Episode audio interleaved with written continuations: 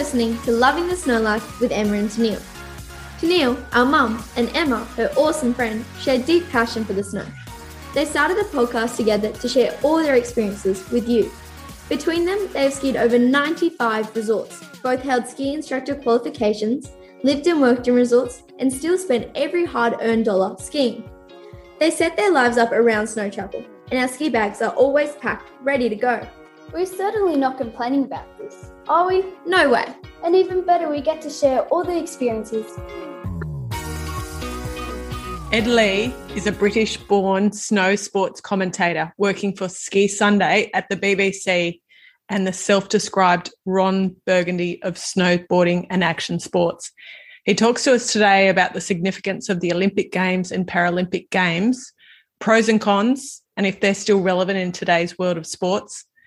We talk Southern Hemisphere snow athletes, European and New Zealand snow resorts, coming back from injury, and creative and scandalous ways to pass the time in quarantine. Hey, Ed, how's it going? Very well, thank you, Emma. Yourself? Yes, really good. Where where are you located at the moment? Uh, I am in the kind of southern end of Switzerland, in the in Laax, the European head of like headquarters of freestyle, I suppose you'd call it. So you um have met a couple of our Australians over there. They love Laax our Australians. Yes. Yeah. Yeah. They There's, base themselves uh, there too. Do they? yeah. Uh, Valentino uh, Guseli is. It was his birthday here yesterday. So, and I, I think it was definitely a kind of PG thirteen affair. Um, what is it? Is it seventeenth? Yeah. 17, yeah, yeah. It should be. It should be. But, you know, I've got a 17 year old too. Girl. we all Well, turn in Switzerland, he's legal. He's been legal to drink uh, drink alcohol for a year now. So you're allowed did to you not can drink beer that. and wine in bars at 16 here. So Wow. No way. You know what? In all my travel over there, I never knew that because I've never really known to know that because I haven't had a daughter that young while I traveled. And also I was older than that. So that's really interesting. Does that, how is that? Does that create randomness in, or it's just their culture? So they, it means that. Uh, I mean, I'm guessing we're all a similar age. It means that when you go into some bars, you feel like a grandparent. But it's um it's actually i think that kind of it depends doesn't it? But that prohibition and the sort of anglo-saxon mentality of closing a pub at a certain time creates that rush on everything. And here there's sort of an endless stream of bars that you can keep going to. So in general like this this town is full of young snowboarders and free skiers Yeah. but they they they all seem to prioritize getting on the mountain. There's an incredible work ethic here and val's at the forefront of that like you'll see them in the pipe from first thing like first lift if you want it is 7.30 goes up to the top of the first peak and you can just go and sit in the world's biggest half pipe and ride it in pristine condition because it's cut by the best pipe shaper in the world jeremy carpenter and i mean you see you can see firsthand there'll be 20 olympians on the hill here every day Wow. through the winter and you just see them working. You can see what it takes to go to the olympics when you Is there a prior is there a prior arrangement of who gets first in best dressed? Or you know if you're if you're the number one in the world does it matter? Is, is it a picky a pecking order or it's get not out at there. all. It's like and that's the thing in a pipe your run takes 40 seconds. So there's plenty of time for everyone. Probably the, the most intimidating part of it is that everyone's dads slash coaches are just hanging around on kind of golfing stools at the top. So if you if you kind of sidle over there and try and drop in unnoticed some of the world's kind of most curated half pipe riding eyes are watching over you. You can disappear. There's a run called p60 and it's i'm guessing it's probably two and a half kilometers long and it's all snow park it changes every night. The shapers will go in and move the rails and features around and you can disappear into that a bit more. But the yeah the pipe it takes a bit of stump to get in there. It's a pretty intimidating crew some days. I can imagine. I don't Oh. even go in the pipe at Perisher. We should really That's um, pedigree, pedigree perisher. Like you got Scotty James, Torah Bright, Val on any given day. Like that's that's no that's not to be laughed at. It's true. It's true. You should really um, tell everyone what what you've been up to this year. well, who you are actually? Introduce yourself. Okay. Um my name is Ed Lee. I am some like I call myself kind of a snowboarding slash action sports Ron Burgundy. Um, I talk about action sports summer and winter. I'm a presenter, broadcaster, and journalist. Um, and in winters like this, I'm pretty busy. I have really, I do a show for the BBC in the UK called Ski Sunday. It's a bit like Top Gear. Is seven o'clock for an hour on BBC Two, and we cover anything and everything snowboarding and skiing. And then when the Olympic years roll around, I do the commentary for the free skiing and snowboarding with a guy called Tim Warwood and anyone else who's any of the other British snowboarders who want to sit in the booth. I do the Paralympics and then I'll do sort of little events for Red Bull here and there. Things I did a ski cross last week for them. But then I've got a really exciting job uh, next week. I've been invited to go and it's not live, but I do the sort of commentary now that the natural selection event has finished in Alaska. Big backcountry, sort of the pinnacle of backcountry snowboarding.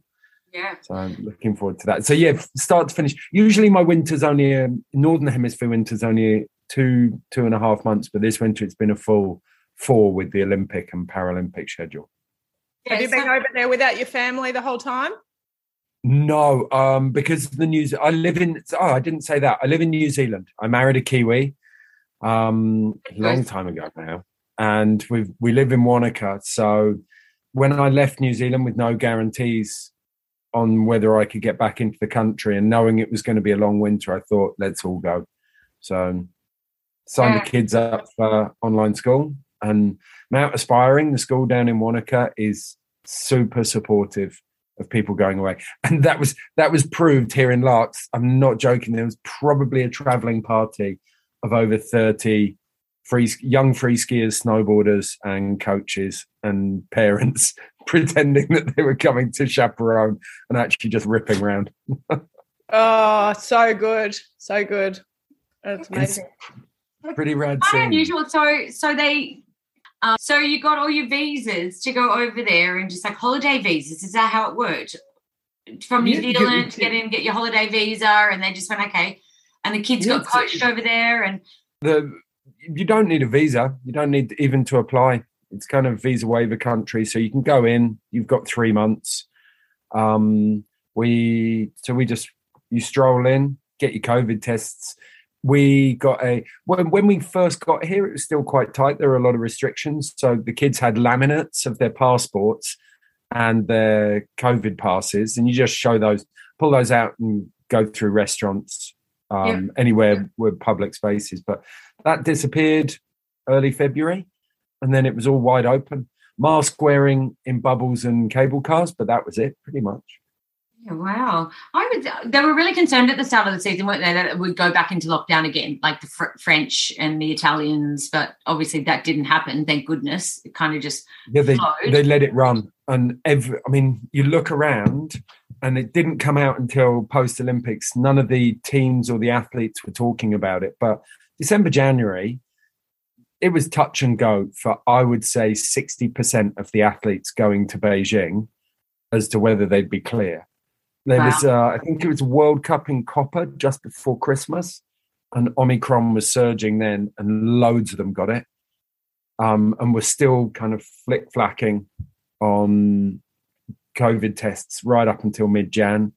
I know Tiarn Collins, the New Zealand snowboarder, was really tight on his. yeah. And i- here in Laax since January, it just went nuts. I had 10 days locked up in early January. And my wife and kids waited until that perfect moment, two weeks before they had to fly home to get it. But oh my god. they've shifted down from PCR tests to rapid antigen tests. So you can get a negative one of those, you'd say, sort of 12, 13 days afterwards. So, Yeah, yeah, Yeah, they got true. home fine in the end.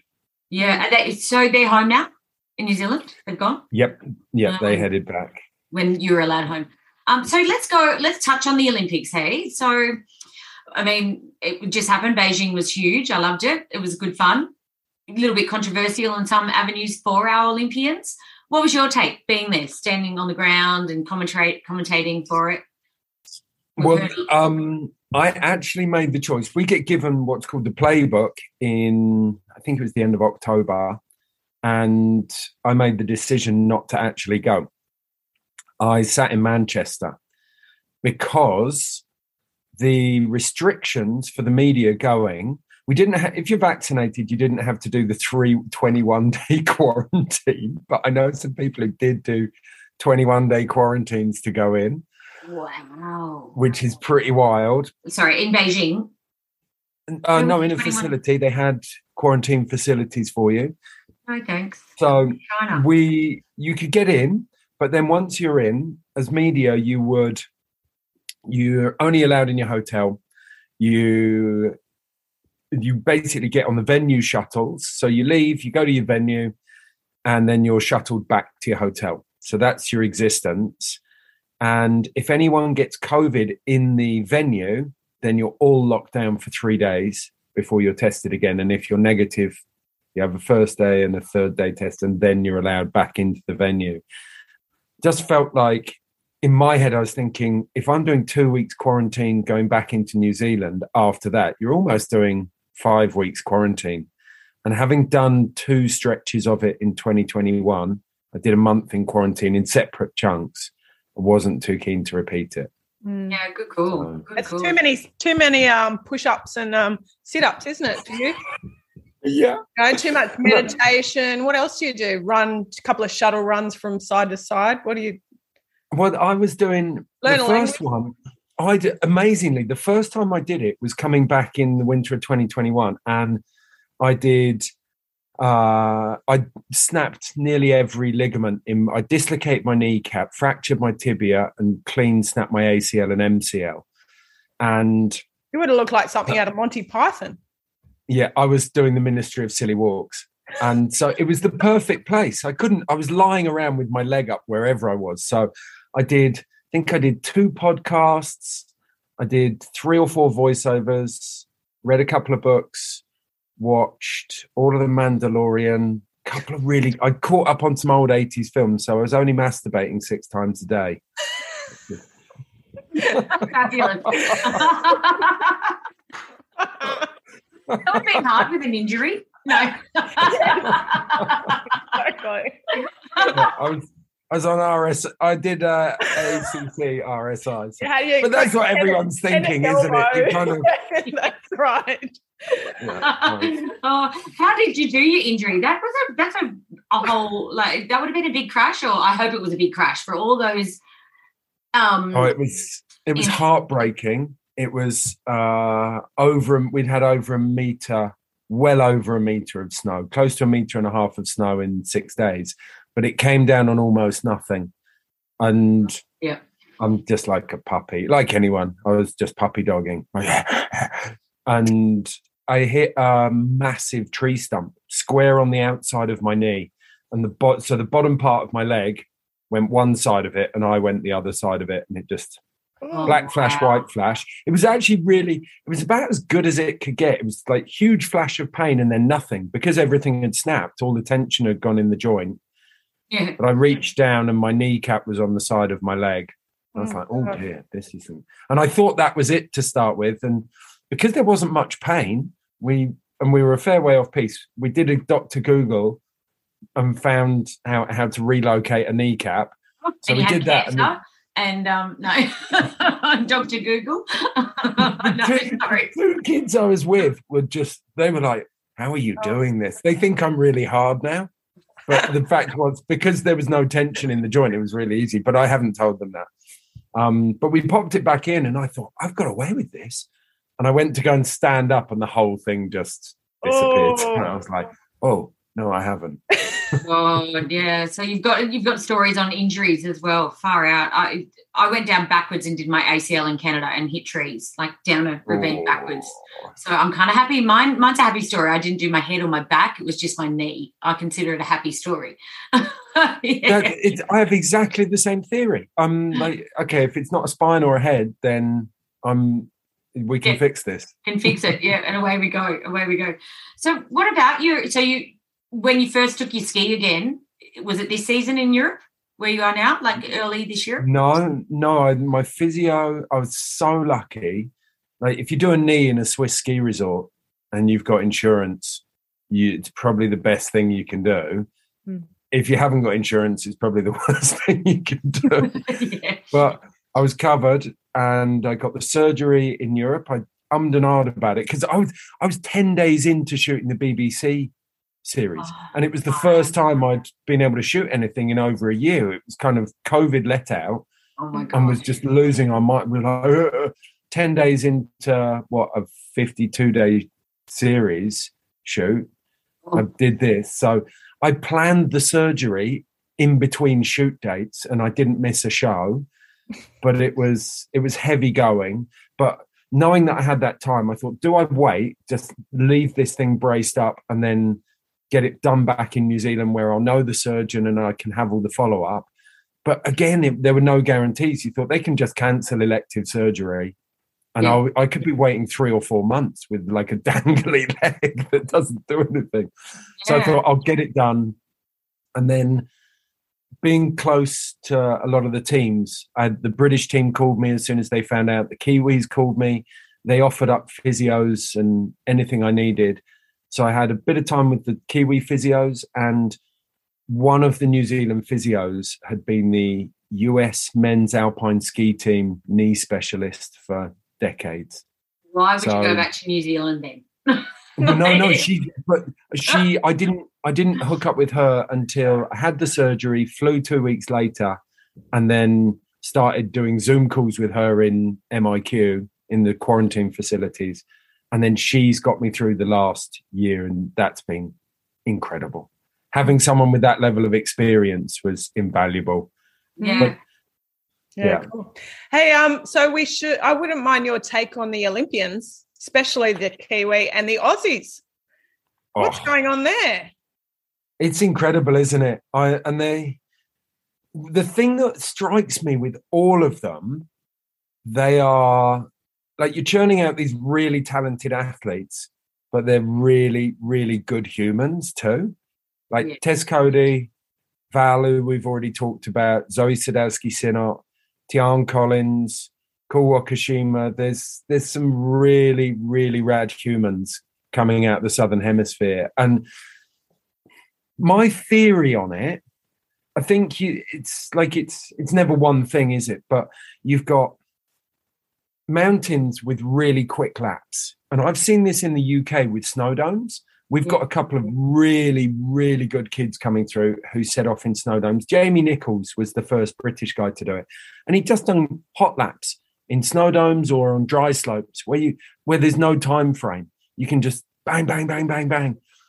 The Kiwis have got these southern hemisphere laps on shorter slopes with really good park facilities or pipes.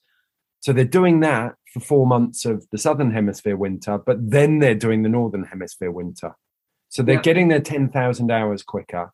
There's also the broader perspective of kind of sporting culture in the southern hemisphere. You Yeah. people take it seriously. So you see kids are getting good and they want to get good. They're dedicated. They've got a strong work ethic. And that's right. The level's so high. If you can be so talented, but if you don't have the work ethic, you're just not going to get there. Yeah, we learned a lot that when we did all the in- uh, interview, the Olympic interviews, they just give up everything, everything. They just give up everything, and that is their sole focus. And you know, they give up their school, they give up their friends, they give up, albeit they make new ones. But it's such a big conquest for them to do it, and that's and. Think it has to be fun too. Do you think our we have a little bit of a piss take on life, the Australians and New Zealanders, and you know we take we want to get there. We are determined, but we're we're go lucky. We're happy go lucky as well. Does that help or no? I think it, that depends on the person. but and I think I think you have to have that. Definitely, you see that in the successful ones, but the system. What's interesting, you'll get that on a personal level, but the system itself that's creating these kids is not. It is it's cutthroat. If you want to make it, mm. there are so you'll have pathway teams or development teams. There are a lot of kids getting bottlenecked into those first cutoff points, and it is cruel. It is really hard. You've got kids who are at an unbelievable level 13, 14, 15, and then the federation starts cherry picking who they want. And there's there's a lot of talent out there that's that's not getting picked up. Yeah. It used to be that in free skiing, not so much alpine skiing, but free skiing and snowboarding, you'd have these a lot of funding from the industry. The industry was quite rich, so you could get sponsored even if you weren't going to compete. But over the last 10 years, steadily that's dried up. The brands have less money. Mm. And as a result, if you don't make it in competition, it's really hard to find a place in the industry. If you're in the States, where all the media and the brands are based, you can you've got a, a chance in North We were America, actually- Canada. We, we were surprised when we interviewed a couple of the Olympians that there was a couple that didn't have sponsorship. That blew me away. I just, Yeah. at that level, someone hadn't grabbed them for some brand. And like you say, there's just not the money in the in the gear and everything. You'd think there would be money for sponsorship, even if it was something, you know, goggles. But, But in the- um, yeah. yeah, you'd struggle. You struggle to actually get people to give you all the hardware you need from within industry. And I imagine, like the Aussie or Kiwi federations might be paying, but the, like you're probably not getting given any gear as a snowboard cross racer or a ski cross. I mean, that just blows me away. I mean, one pair of goggles, even just to kind of say you're a something snowboarder. I Especially won't- when the coverage, the Olympic coverage is on TV. Like Channel Yeah. 7, our major network is doing the Olympic coverage. NBC in America, not NBC. What was it in America? Mm, can't. go yeah, it's NBC. Yeah, yeah, yeah. So, I mean, th- there seems to be money behind that, but there doesn't seem to be money towards our athletes. I wonder where that money goes. well, you you mentioned it before, Daniel. Like I, I ethically battle with the Olympics. Mhm. I, I truly believe in their ability to inspire. I've seen it firsthand again and again and again, and I know what it means to people, and that keeps me coming back. But the IOC's model is pretty difficult to reconcile. You've got Well, biggest sponsorship deals in history, biggest TV rights deals in history. They operate tax free in the venue country. So they're not paying tax on any of those. They have a 75% volunteer workforce. The venue city pays for all of the locations. Apart from their admin costs and wage costs, their only big outlay is OBS, the Olympic Broadcasting Service. And if NBC are paying the last deal I knew about with them, I think it was a three or four game deal from Vancouver to Rio. So, Vancouver, London, Sochi, Rio was Yeah. 2.2 billion, and it doesn't cost that much. It certainly doesn't cost that much to make a TV show. Yeah, well, well, the, the other thing that was paying interesting with the with the athletes, the other thing we picked up was we Tennille and I were both coming from a position of wow, we've grown up watching the Olympics and it's very exciting, and to us it's the pinnacle of you have made it if you go to the Olympic Games. But they were very much there was a few there that would really say, oh no, I prefer the World Cup circuit or something else. Like it wasn't it wasn't as meaningful. I mean, it was meaningful. Maybe that's not the right word, but there were more significant competitions to them as an athlete than the Olympic Games. Out of uh, out of interest, off the top of your head, do you put them in a decade? How old were they? The people who said that, Uh, they were um, younger. Uh, and had they, had they ever been before? Was it their first go? Do you think? yes, maybe once. Yeah. See, in in theory, until you've been, when you come back and you see that everyone's dog, grandma, shop owner, like everyone in your local area knows who you are. So you have that lovely, like, oh my god, this this has made me really famous. This Yeah. everyone saw this, and then you see that actually, if I do all right here, this can fund like this is the best top up that will keep me rolling in this game for another four years. And when that penny drops, then for a lot of people, they're like, ah, actually, okay, I get it now. I'll go Like, again. I'll go again. Yeah, a lot of athletes I know, you kind of, you basically, you start smashing Visa or MasterCard to get there. It'll, I reckon these days in Aussie dollars, it's costing you 50, 60 probably to self fund. Federations will pick up a bit, but you've got to top it up. There's no two ways about it. Yep. And if you go, you'll get that paid off. If you medal, then yeah, forget about that. You're you, for the next 10 years, you're probably going to be all right. You can live off that for a while. Um, You can buy a better can of baked beans. Exactly. Your your quality of baked bean goes up immeasurably. But it's whether you like if the thing is if you spend all that money trying to qualify and you miss, that's and I know a few people who've done that. And it's it's a long, hard slog paying that debt off. Yeah, for nothing really. I mean, yeah, it's and also it's four years. I think it could be a bit addictive. I think um we we spoke to Bree Walker, the um our monobob um Yep. girl, and this was her first Olympics. And you know, she was just like, Yeah, we're raring to go, and she did really well at the Olympics. And then you speak to her now, she's like, Yep, game on. I've got my eye on the prize, you know. So she's a little bit more addicted to it now, that thrill, and you know, because it's not unless you talk in our community, you don't know what a crystal globe is, but everyone knows what an Olympic gold is. So Yeah. I think it is like the pinnacle for the general public. But yeah. Um, yeah. Exactly. It's because this is like for a lot of sports, this is literally when mainstream media and I I feel really cheated for the athletes Yes. in the southern hemisphere because like it's very difficult to get an audience to switch on in the middle of summer and really get behind athletes when it's 30 degrees. You're like oh yeah well it looks pretty doesn't it?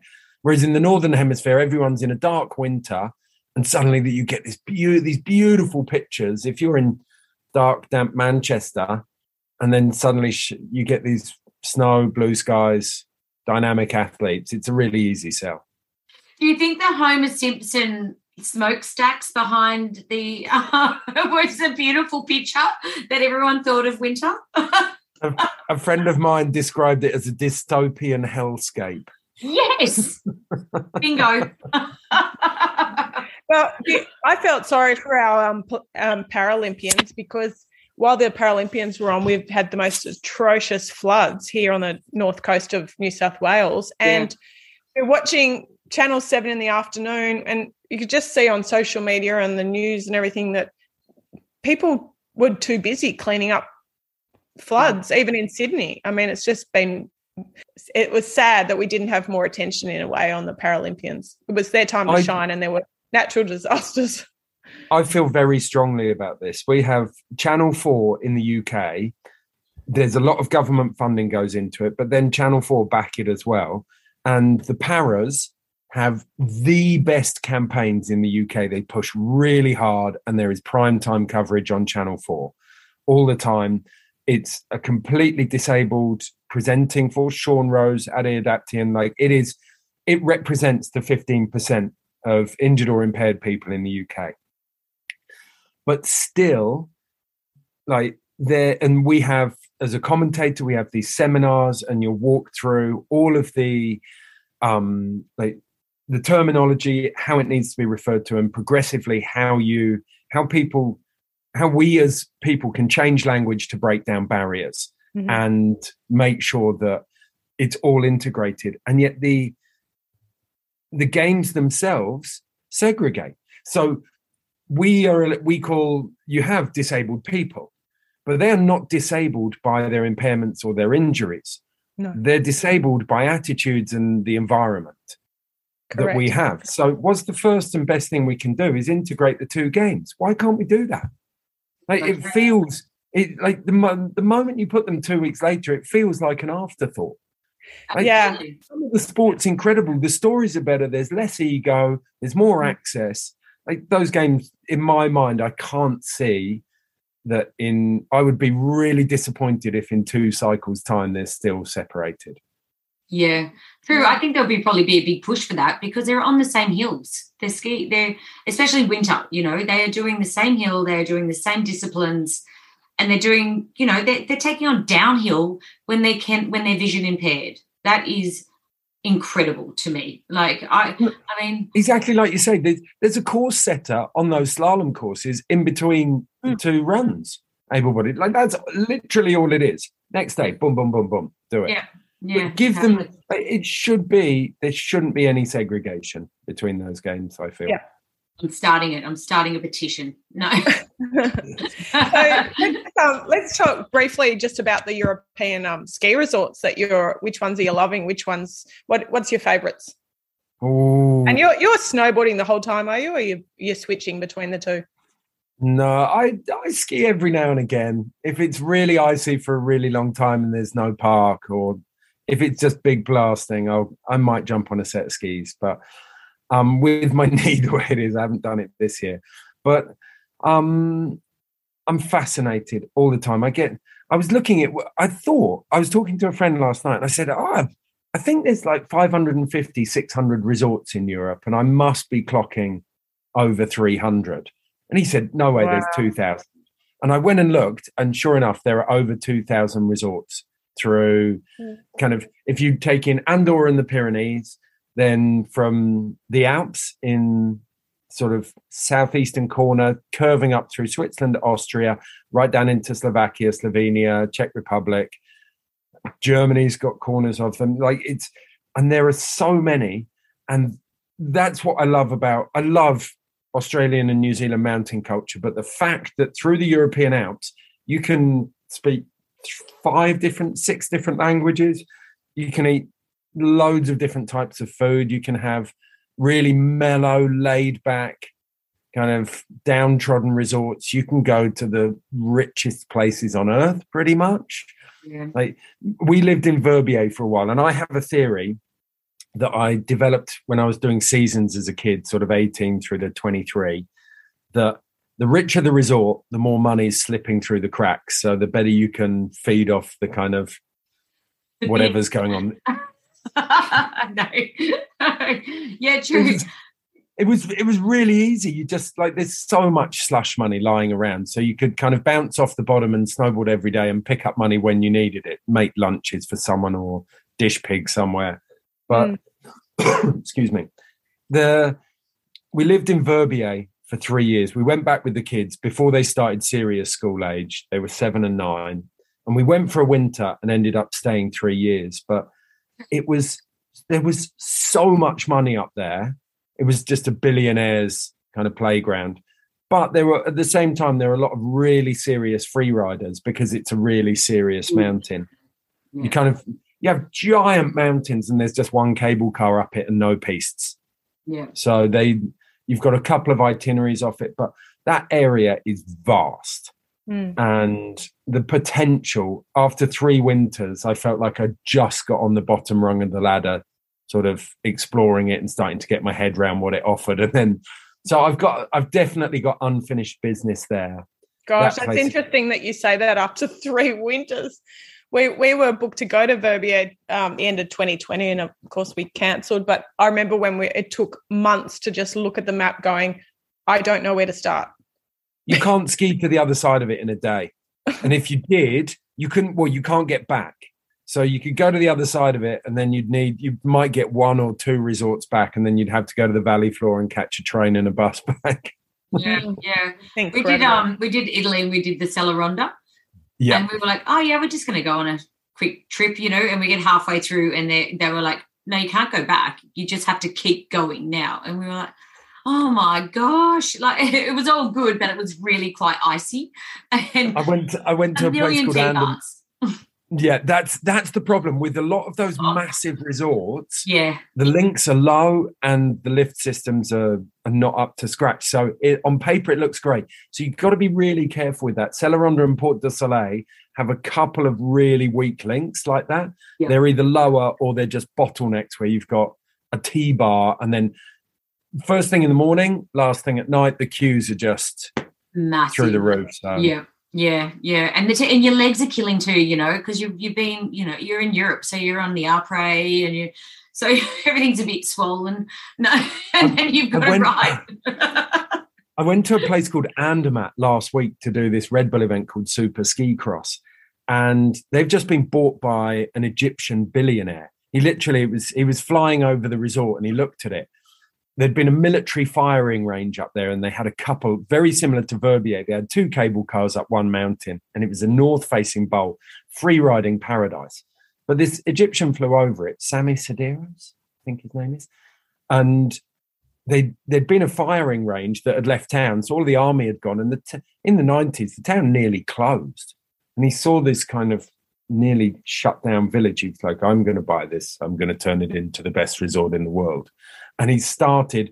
Vail Resorts injected 150 million francs into it last Monday, Yes. and they've got vast. But but coming back to your point about the après, you can kind of in there. There's two other resorts, Sedrun and Disentis, and they have an après ski train. So you ski from Andermatt all the way out to the other end, and then you get on the train and you après all the way home. I mean, what what doesn't sound good about that? like seriously. Why stop Every drinking? Very Australian and New civilized, Zealander. doesn't it? yeah. So, Uh, what's your thoughts on Vail pumping in their 150 million? They're, this is What their first into Europe. Well, because? I mean, it it is a controversial topic, isn't it? The whole Vail Well, resort. I mean, uh, Well, ev- Okay. you know, all of us that are old enough to visit all these resorts before they get Valified knew what they were like before, and then we visit them afterwards, and they're just different. They are different, you know. Some Yeah, really you're- good you're- things. Some, You're sterilizing local culture is the cost. Yeah. Yeah. So I've s- Laax is a fantastic example of this. So if you go to, let's say you go to uh, Cortina, um, or that's Sella Ronda, isn't it? yeah, there it is. Love Yeah. Cortina. So go to the Sella Ronda. There are 150 landowners who own the lifts through that system. So the lift, like imagine trying to get something done there to upgrade one landowner's lift. Exactly what we just talked about, these shonky lifts that create weak connections in big areas. Vail Resorts end that yeah. but it is at the cost of that lovely local um feeling that you get. You ride around the Sella Ronda. Is there's a lift in the Sella Ronda, isn't there, where you still pay individually? You have to put like two Yes. euros in the pot. Yeah, you do. Yeah, yeah, there is. There is because it's in the middle of no man's land, and you just go, "What? What do I have to do?" And they're like, "Yeah," because I mean, you don't speak English. Um, you don't speak the language because it's dialect. It's not even a real like. Even if you speak Italian or you Italian, speak, yeah. yeah, it's it's dialect. So they don't, you're speaking your best Italian, and they're like, "I don't even know what you're saying." it's probably really bad anyway.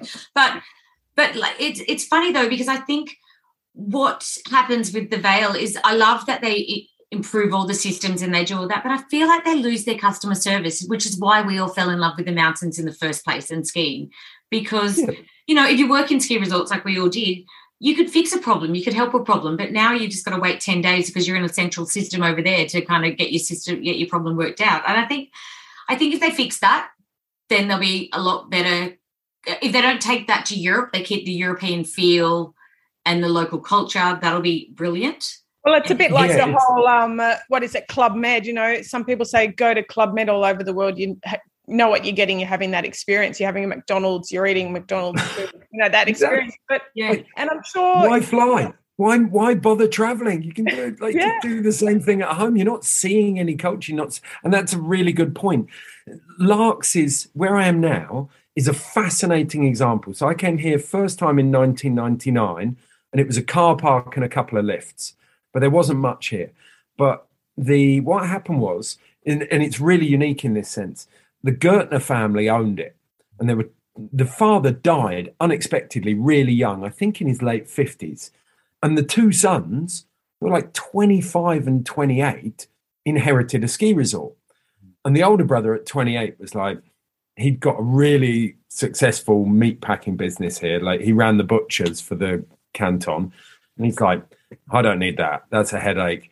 Reto Gurtner had been, Reto, the younger brother, had been in San Francisco studying business at university. And he came back. He'd seen surf and skate culture in the 90s in California.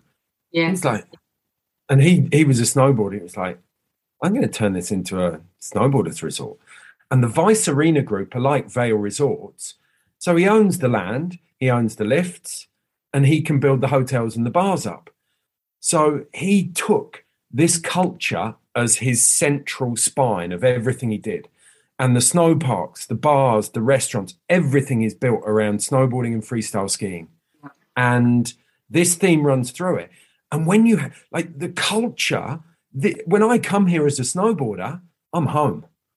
Everyone's young. Everyone's got, and now we're in the second, third, fourth generation of snowboarders. This is where all the kids want to. So if you're a parent, your kids want to come here. They don't want to go to Kitzbühel where Yeah. there's just flat pistes. Where, uh, oh well, I mean, if you've got kids who are into alpine skiing, they want to go there. But there's we've got the freestyle academy here is two football pitches of skate ramps, trampolines, parkour courses. Then you've got this incredible mountain with seven snow parks. And then the guy who came in as the CEO had done a degree in industrial design. So everything you touch, his thing was creating this theme of the way something feels or looks. So you've got this really beautiful f- feeling, this theme running through the whole thing, really eclectic art. There's good DJs, they, and they celebrate the culture Yeah. and it's not cheap but if you want to experience freestyle in its purest form you come here. And it it fascinates me that Vail Resorts haven't come here because when the boys were trying to work this out they went to Woodward in the states because they said to Woodward hey we want to build Woodward here. And they were like hey we don't franchise. We are Woodward. We don't do this. So they were like Okay. They went on holiday to Woodward, Pennsylvania, and just took photos of everything, came back and recreated it. But why wouldn't Vail Resorts now come here and go, okay, we've got loads of family ski resorts. Let's put a different offering in to some of the places and try and build this.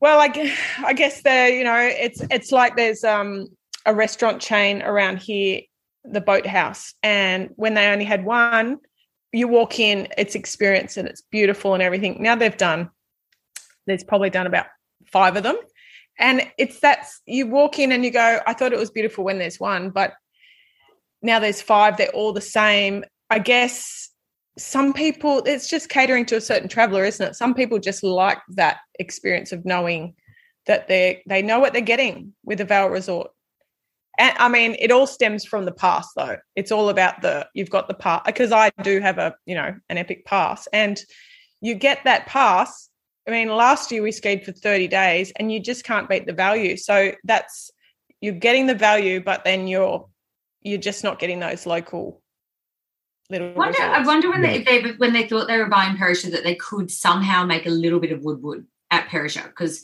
there is areas that you can make and control on our mountains that actually suit quick laps. So when they put in, like we used to have a T-bar and everyone's like, well, why would you move a T-bar? We get so much wind in Australia, we need a T-bar. But then they whacked in a chairlift, you know, a quad chair.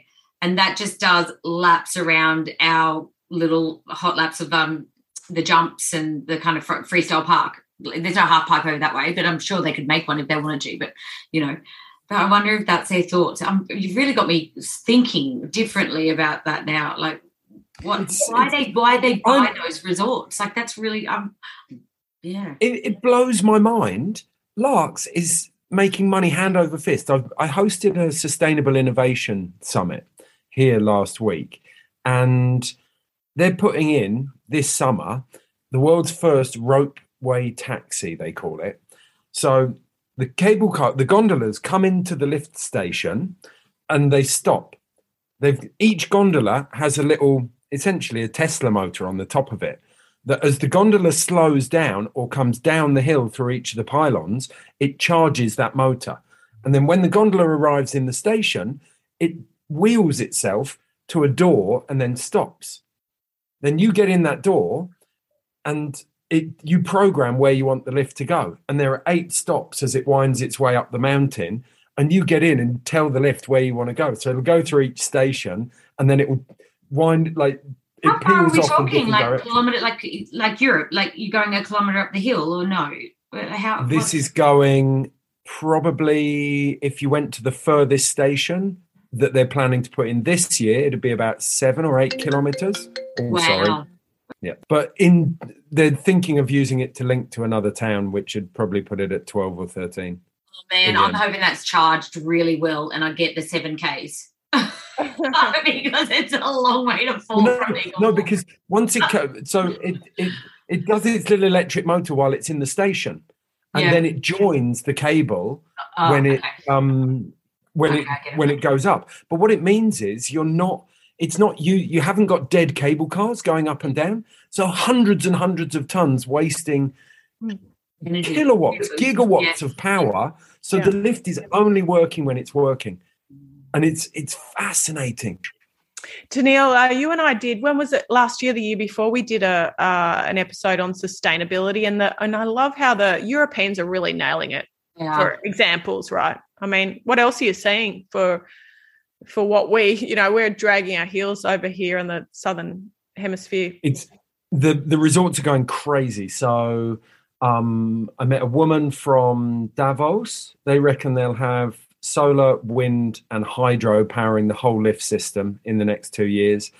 Uh, Pitztal have a solar array on the glacier, so it's protecting the snow from the ice from melting, and it's providing power for the lifts. You've got uh, there's I can't remember the name of it. There's an Austrian resort because trains, alpine trains are a thing. If Yeah. you come by train, you can hand your car key, like you show your train receipt when you arrive, and you get a 25% discount on your lift pass. Uh, there's free electric charging stations. If you come with an electric car to a lot of the resorts and hand in your keys when you get there, then you'll get discounts on your lift passes. Uh, Laax here have 80% renewable energy. The PistenBullys, they've got the 600E is a hybrid one that reduces its output. I think it's 25% at the moment, but they're working on better ones. All of the buildings have solar power on top of them.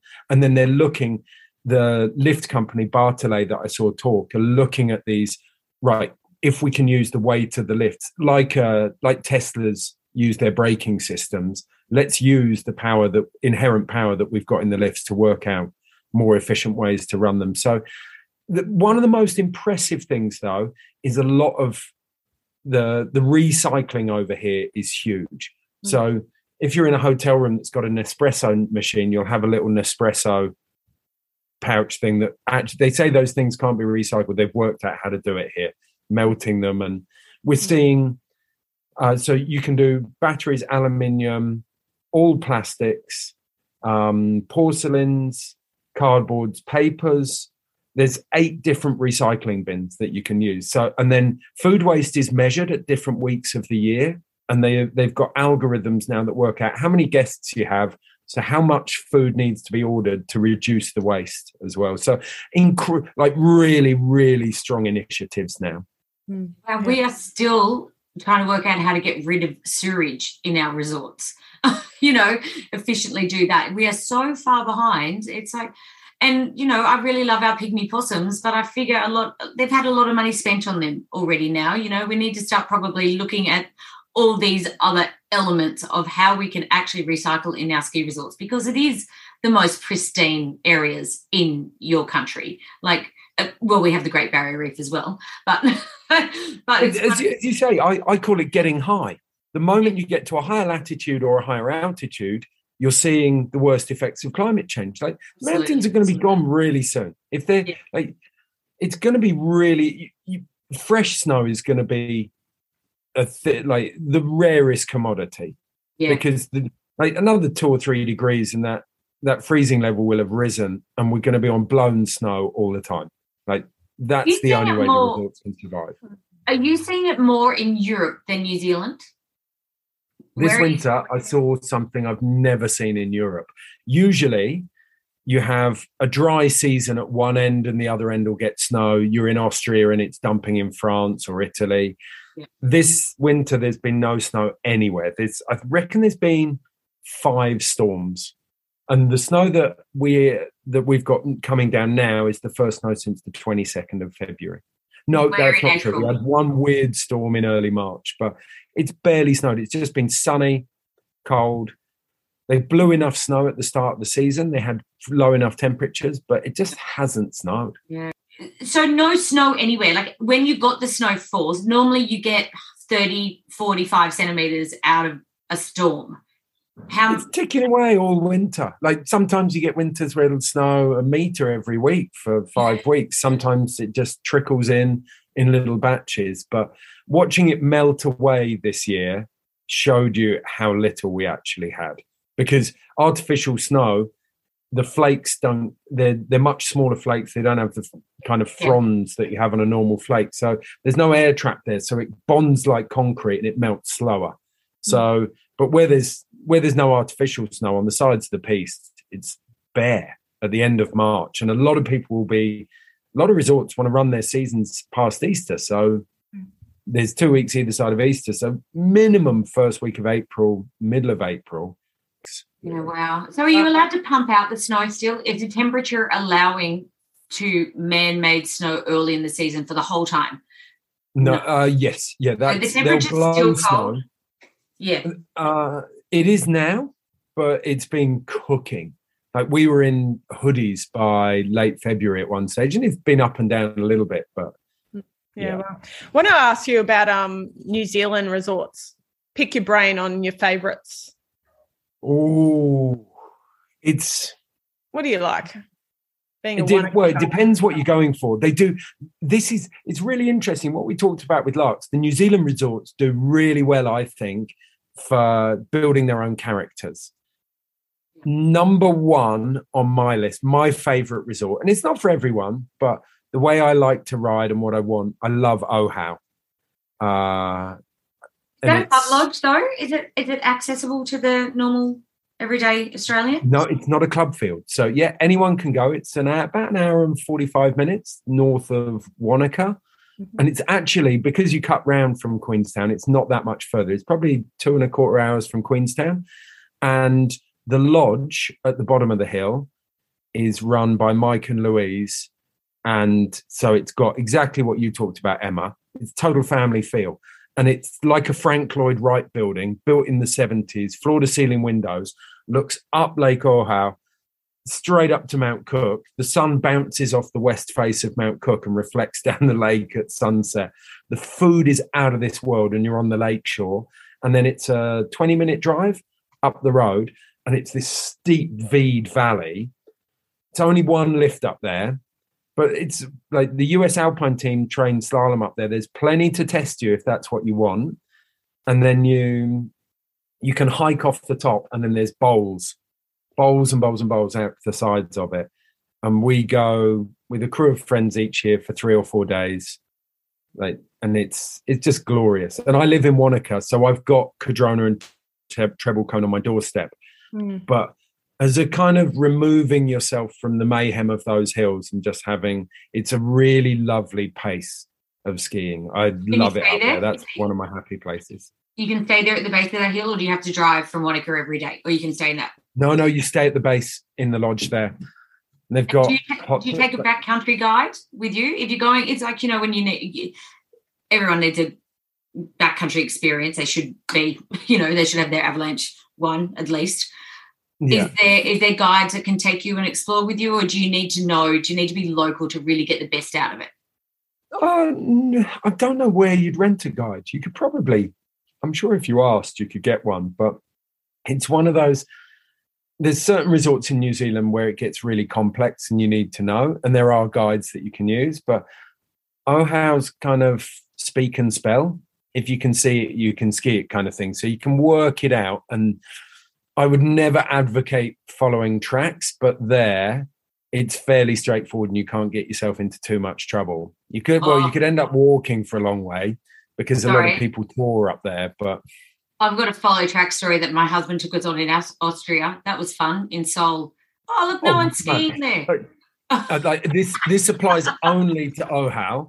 Like in Europe, following tracks is probably the stupidest thing you can do. One of the most frightening days I ever had, I followed tracks in a resort I didn't know, and it turned out to be a speed flyer.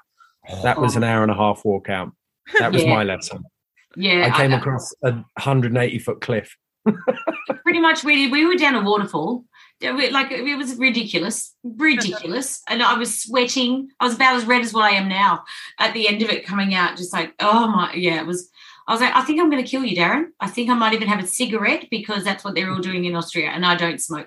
I was, I thought I'm going to die. They've only just banned smoking in bars, haven't they? So yeah, I, yeah, that's out of control too, isn't it? Really, like, gosh, sorry. Um, so have you ever skied the? Um, you know what surprised me the most ever in New Zealand was Whakapapa. Have you? That blew my mind. How steep it was to the right hand side, and the lodge at the top, and no, it's just the facilities there for this North Island. You know, no one goes there, but it was incredible. I loved it, and Turoa.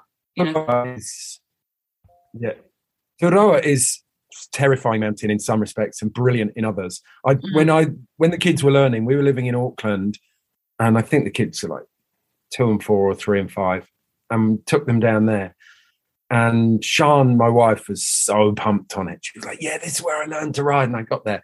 They can't piece anything because it's jagged volcanic rock that will tear a PistenBully to pieces every because it's New Zealand, no one gets lessons. They're all like, "She'll be right. I can, I can get this." And everyone bottlenecks at the end of the day onto a four meter wide path, careening out of control. I was, I was, in, I was just like, "Oh my god, where are we? This place is."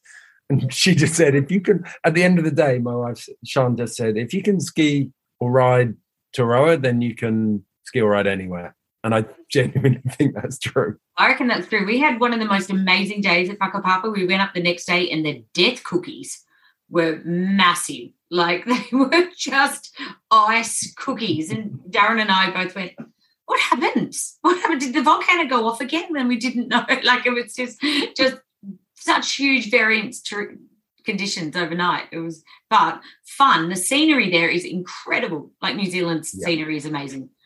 New Zealand scenery is am- amazing, but I really put in the negative column that you can't stay at the bottom of uh, at the top of some of those resorts. That's a because I went up there before I had kids and did the whole motorhome thing and didn't do my research and just arrived there at ten o'clock at night and the guy was like, "No, you can't, you can't stay up here." So that's I haven't taken the kids there because I just don't want to have to do that.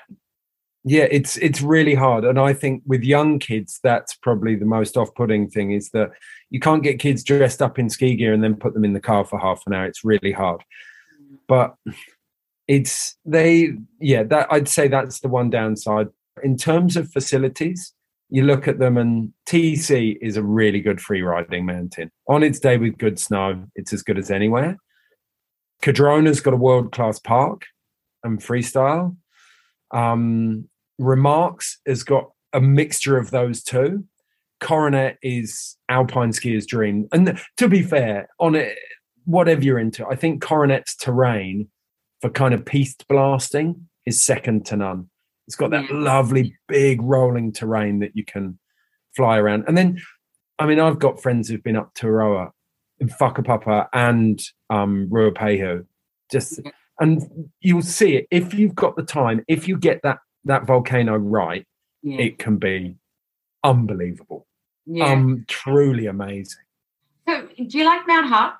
I I like it small doses. It can be Mount Shut, is what I call it, because every time I've been there, it has gone on windhold, or they've never let you up. But you might get three days out of your five at Mount Hutt. But it is an incredible hill when you're there. The Virgin Mile across, you know, the right hand side. It's like oh, Yeah. That's it. It's I always feel like it's quite an exposed hill.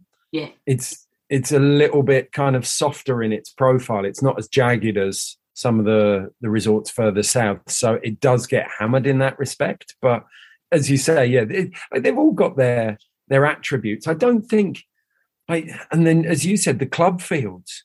Like, you can have a lot of fun. And the club fields, interestingly, won't turn you away in a camper if you can get it up the road. But there'll be a lot of people hate you if you take a camper up those roads. Um, So, well, um, tell us a bit about your next adventure, natural selection, and the relevance, the why we love the natural selection tour and why people should. Um, wow, it's well, it's my dream job. I've been working in this industry for what twenty five plus years, and we talked about the pitfalls of the Olympics and that kind of really hard system. of you've basically got ride slope style, big air, half pipe, ski cross, snowboard cross, like those Olympic sanctioned events, or you can't make it. We've been crying out for something in snowboarding, a different format that offers what an experience closer to either what people want to do or what people are yeah i suppose what people aspire to do on a snowboard. And it's this backcountry format. It's called natural selection Travis, one of the greatest of all time came up with the idea and it's you you build a couple of jumps up you build landings where you need them on an agreed face and then you just let it snow in the first stop's in Jackson Hole, second stop to the cat skiing operation in British Columbia called Baldface. And then the third stop, they go up to Alaska. And the Alaskan leg happened a week ago, but they can't broadcast live from up there. They're camping on a glacier for eight days. So instead, they edit the show and they didn't have the regular guy couldn't do the gig. So I get to go over on my way home to New Zealand I'm stopping off in LA and I get to commentate on that. So I hope you do a really, good job. Really you probably want to do it again. well, that's you can you kind of hope it's an audition, but at the same time, it's when I'm commentating to at the Olympics, it's predominantly for a mainstream audience. So you're not going to get pulled up as much. You can have a lot more fun and you can really relax and enjoy yourself. This, the audience for natural selection is the really dedicated, passionate snowboarders. You make a mistake, you don't do it right, you're going to get, you're going to know. So in that respect, it's probably one of the most, and I, I love snowboarding. So the idea of getting lambasted by the core of the sport I love is terrifying. but true, true. Yeah, I'm, I'm doing a fair bit of research. I was going to say, how do you keep up with the Olympics because they they at the Olympics they did all these tricks that no one had ever seen before. How do when you're commentating, how are you keeping up? Are you just like, oh my gosh, okay? I don't even know how you call the twists and everything. They happen that fast in all the moves. As a commentator, have you got a list of the or you, you just watch it religiously? You understand. You got a, you got a little picture, you, got a little picture yeah. next to the name. no, as long as you're watching, then it makes sense. Because if you've watched that person ride, like Halfpipe's a brilliant example. I've watched Scotty James's run develop from Vancouver all the way through. I've watched Scotty like I and I write it down each winter. Uh, it took me until 2014 to start making spreadsheets that I would update religiously after each event. I wasted so much data before that, but I now have giant individual bios for everyone and our pipe riders, slope riders. I'll write down their runs their best runs each winter, and then you can see where they're building, what they're changing, what they're tweaking. Mm. And as I get older, yeah, you start to you start to see between the cracks. You can start to look at the matrix of how the judges are working and how the judges are, uh, the riders respond to the judges' calls. So you can, and once you start getting that, you can start to link everything together, and that's when you can you've cracked the matrix and you can explain it on that level. It, it, you understand it so deeply, then you can e- explain it really simply. And you yeah. can say, he's developed this trick because the judges want to see this. Yeah. Or this guy's taking off on his toe edge and spinning down the pipe. So Scotty's developed this trick, switch off his heels because it's totally different and the judges are going to love it. Yeah. And yeah. Yeah. So you don't have that, do you, on your um, natural selection tour? You are just pretty much calling as it's going on, or you yeah, no, but, because it, they because if they miss that trick, the idea is to hit. So they build the tricks like you were saying. Sorry. So their idea is to hit every trick on that way down on that run. This purpose-built trick on the down the hill of Jackson. It's maybe a 400 meter wide slope. Yep. And they can hit anything they want. It's natural terrain with yeah. fresh powder snow on it. So there's no rules. And that's the thing. They're they're trying. The judges are doing something completely new there and so are the riders. And they've had oh, it's only been running two years. It's now we're coming to the end of the second season, yeah. and there it's still a work in progress.